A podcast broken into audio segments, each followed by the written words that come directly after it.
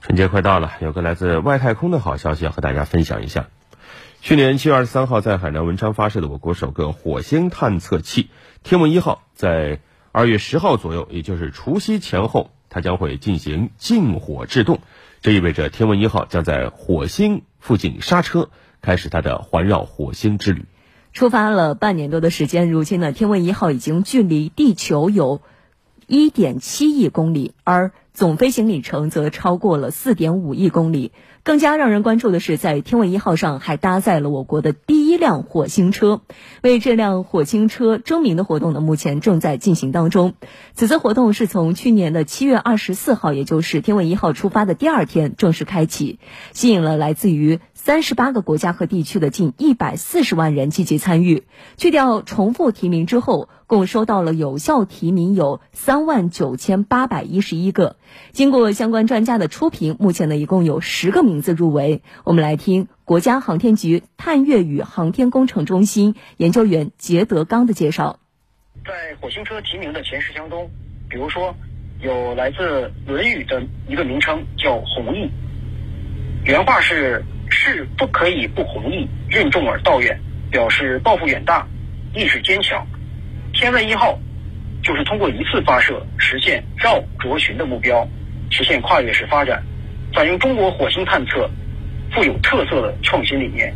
然而，由于火星探测飞行时间长、测控通信难、着陆要求高，后续还要经历许多关键的环节，依然是步步惊心。作为一名航天工作者，我认为“弘毅”一词既体现了中华民族文化的传承和深厚内涵。又彰显了全国人民众志成城、战胜疫情、坚定不移的追寻天问梦想、探索宇宙奥秘的勇气和决心。另外，还有提名的祝融，这也是华夏民族的一个神话人物，寓意以火焰照耀大地，永远给人类带来光明。提名的赤兔是援引“马中有赤兔”，是毛色大红的神驹，寓意玉兔守月球。赤兔探火星，此外还有像星火、追梦、麒麟等其他名称，展示了中国航天不断发展壮大、建设航天强国的美好期望，也表达了对实现中国梦、航天梦的美好祝福。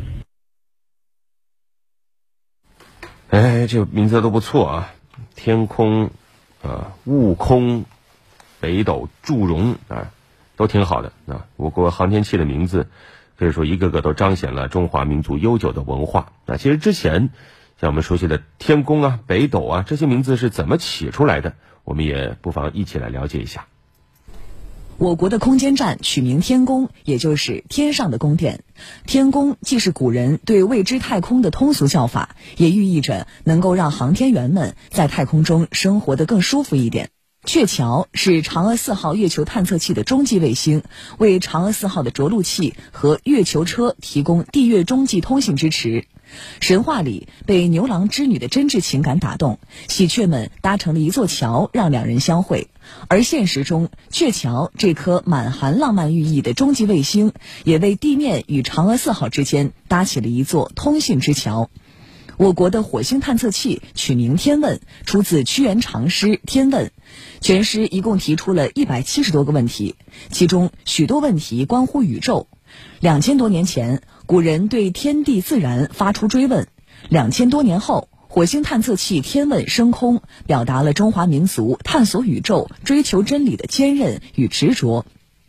暗物质是由万有引力效应明确证实其存在，但却无法通过电磁波被直接观测到的物质。而我国的神话人物悟空有着无所畏惧的勇气和一双能够看穿一切的火眼金睛，这正契合了暗物质粒子探测卫星的发射初衷。为此，我国的暗物质探测器取名悟空，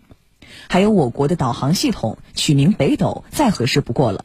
北斗七星是随季节和时间变化的，但无论怎么变，永远指向北极星，因而古人经常据此来辨别方向。